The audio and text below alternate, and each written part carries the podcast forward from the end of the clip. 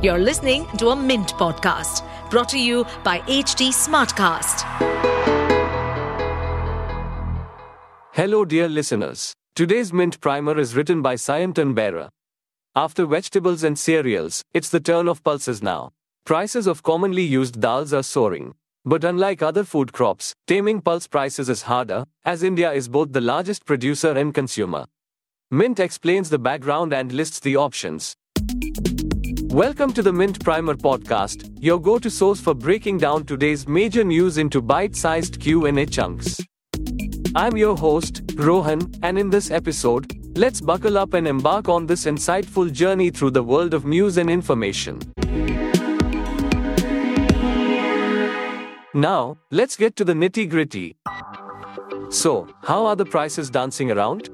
According to the latest scoop from the Consumer Affairs Department, tur, masoor, chana, urad, and moong are in the spotlight. Lentils are the exception, keeping it cool, but the others are doing a price tango, with gram up by nineteen percent and tur doing a spicy forty-one percent rise. Take Delhi, for example, retail tur prices are now doing the limbo at one hundred seventy-three rupees per kilogram, up from one hundred eighteen rupees last year. And why should you care? Well, pulses are a big deal for protein in many households. Now, the million-dollar question. Why the sudden spike? Dive into data from the Agriculture Ministry, and you'll find that the area for rain-fed kharif pulses took a hit this year, down by eleven point five percent from the five-year average. Translation: less land, less production.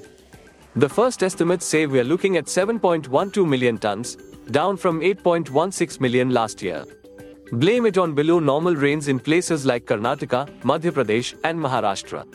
And here's the kicker. Winter pulses are lagging too, with gram taking a twelve percent hit. But why aren't our farmers planting more pulses? Well, they usually grow them on not-so-great land with little water. Plus, some types, like tur, are low-yield and take forever to grow. And guess what? Better access to irrigation made farmers switch to cereals with guaranteed price support. And let's not forget the open import policy, keeping prices low and farmers not so interested. Can we import our way out of this? Turns out, pulses aren't like palm oil. Global pulse supplies are as rare as a unicorn, and India produces the most, around twenty-seven million tons annually. We import from places like Australia, Canada, Mozambique, Malawi, and Myanmar, but it's usually less than three million tons. Now, India's eyeing Brazil, Ethiopia, and Tanzania for some pulse production magic. So, how can we amp up production? It's a bit tricky because each pulse variety is like a V I P, can't replace one with another. To tackle this, the government is thinking of a cool scheme, buying pulses at a guaranteed price to boost production. But honestly, a real game changer would be a tech breakthrough for better yields. And that's a wrap. The pulse price rollercoaster in India reflects a complex dance between weather woes, agricultural choices, and global dynamics. Solutions, guaranteed prices, imports, and perhaps, tech miracles. Do share your feedback on podcasts at hindustan times dot com. Well, folks, we hope you've enjoyed this eye-opening episode. Do you have questions or ideas for future topics? Drop them our way.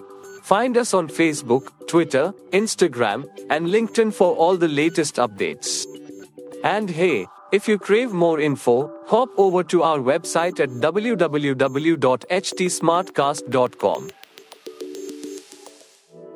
To stay updated on this podcast, follow us at H T Smartcast on all the major social media platforms. To listen to more such podcasts, log on to w w w dot h t smartcast dot com.